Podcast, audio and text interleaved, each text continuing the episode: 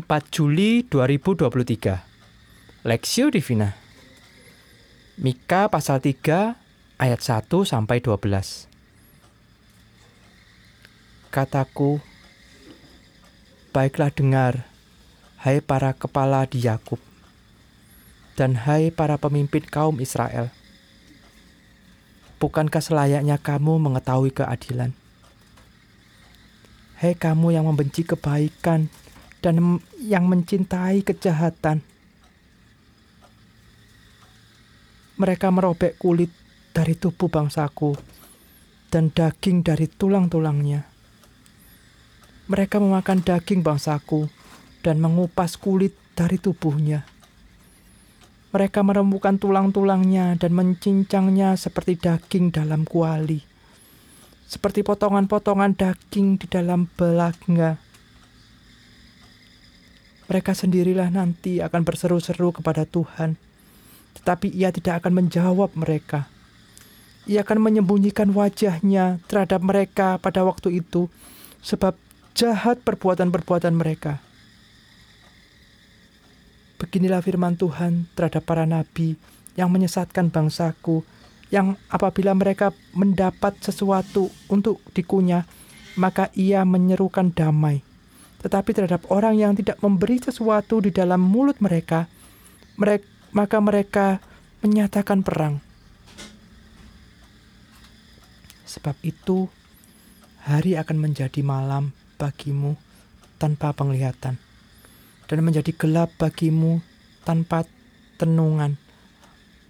Matahari akan terbenam bagi para nabi itu, dan hari menjadi hitam suram bagi mereka para pelihat akan mendapat malu, dan tukang-tukang tenung akan tersipu-sipu. Mereka sekalian akan menutupi mukanya, sebab tidak ada jawab daripada Allah. Tapi aku ini penuh dengan kekuatan dengan roh Tuhan, dengan keadilan dan keperkasaan, untuk memberitakan kepada Yakub pelanggarannya dan kepada Israel dosanya Baiklah, dengarkan ini, hai para kepala kaum Yakub dan para pemimpin kaum Israel. Hai kamu yang muak terhadap keadilan dan yang membengkokkan segala yang lurus. Hai kamu yang mendirikan Sion dengan darah dan Yerusalem dengan kelaliman. Para kepalanya memutuskan hukum karena suap, dan para imamnya memberi pengajaran karena bayaran para nabinya menenung karena uang. Padahal mereka bersandar kepada Tuhan dengan berkata, Bukankah Tuhan ada di tengah-tengah kita? Tidak akan datang malapetaka menimpa kita.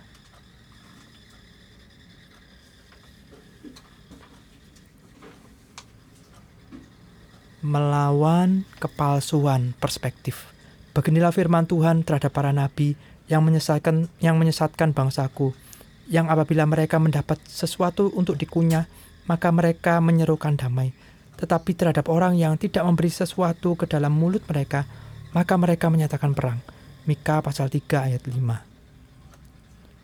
Bagian firman Tuhan ini menyatakan suatu hal yaitu kejatuhan umat Allah ke dalam dosa tidak terjadi begitu saja, melainkan tidak lepas dari kebobrokan para pemimpin mereka.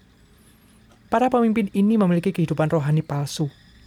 Masih kelihatan beribadah serta mencari Tuhan, tetapi menjalankan tugasnya untuk kepentingan dirinya sendiri, tanpa takut akan Tuhan. Tertulis dalam ayat 11, para kepalanya memutuskan hukum karena suap, dan para imamnya memberi pengajaran kepada memberi pengajaran karena bayaran. Para nabinya menenung karena uang mereka menganggap remeh dosa. Berani memakai nama Tuhan untuk keuntungan diri sendiri. Menyesatkan umat Allah, tapi masih berpikir bahwa Allah memperkenan hidup mereka. Mereka berani menentang berita penghukuman Allah dengan mengatakan bahwa malapetaka tidak akan datang menimpa mereka. Tuhan memperingatkan melalui Mika bahwa akan menyembunyikan wajahnya dari mereka dan tidak akan menjawab seruan mereka. sehingga para pemimpin ini akan dipermalukan di hadapan bangsanya. Berita akan kelepasan dari malapetaka yang mereka kabarkan akan nyata sebagai berita palsu karena Allah akan menghukum umatnya. Allah menunjukkan bahwa dia tidak dapat dipermainkan. Di tengah para pemimpin umat yang bobrok itu, Mika dipakai Allah untuk memperingatkan pelanggaran dan dosa umat Israel. Mika dikuatkan untuk berdiri tegak mengabarkan apa yang menjadi kehendak Tuhan atas umatnya. Dua hal bisa kita pelajari dari bagian firman Tuhan ini. Pertama, untuk para pemimpin rohani agar selalu berhati-hati dengan kehidupan rohani palsu di hadapan Allah dan umatnya. Sebaliknya, kita memperhatikan apa yang dikehendaki Allah dengan hidup mencintai kebaikan dan membenci kejahatan. Kedua, untuk segenap umat Allah, gereja Tuhan agar berhati-hati dengan ajaran-ajaran palsu yang di sekitar kita dengan setia belajar kebenaran firman Tuhan dan saling mengingatkan satu sama lain. Selain itu, mari kita mendoakan para pemimpin gereja agar Tuhan beranugerah menjaga mereka dari kehidupan rohani yang palsu.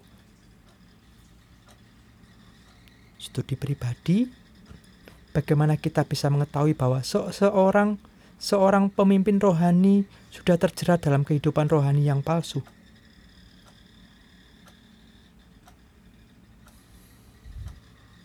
Pokok doa, berdoalah bagi para hamba Tuhan dan majelis gereja Anda agar dijaga kehidupan dan pelayanannya dalam kemurahan dan kasih karunia Allah dari jerat dosa dan ajaran palsu.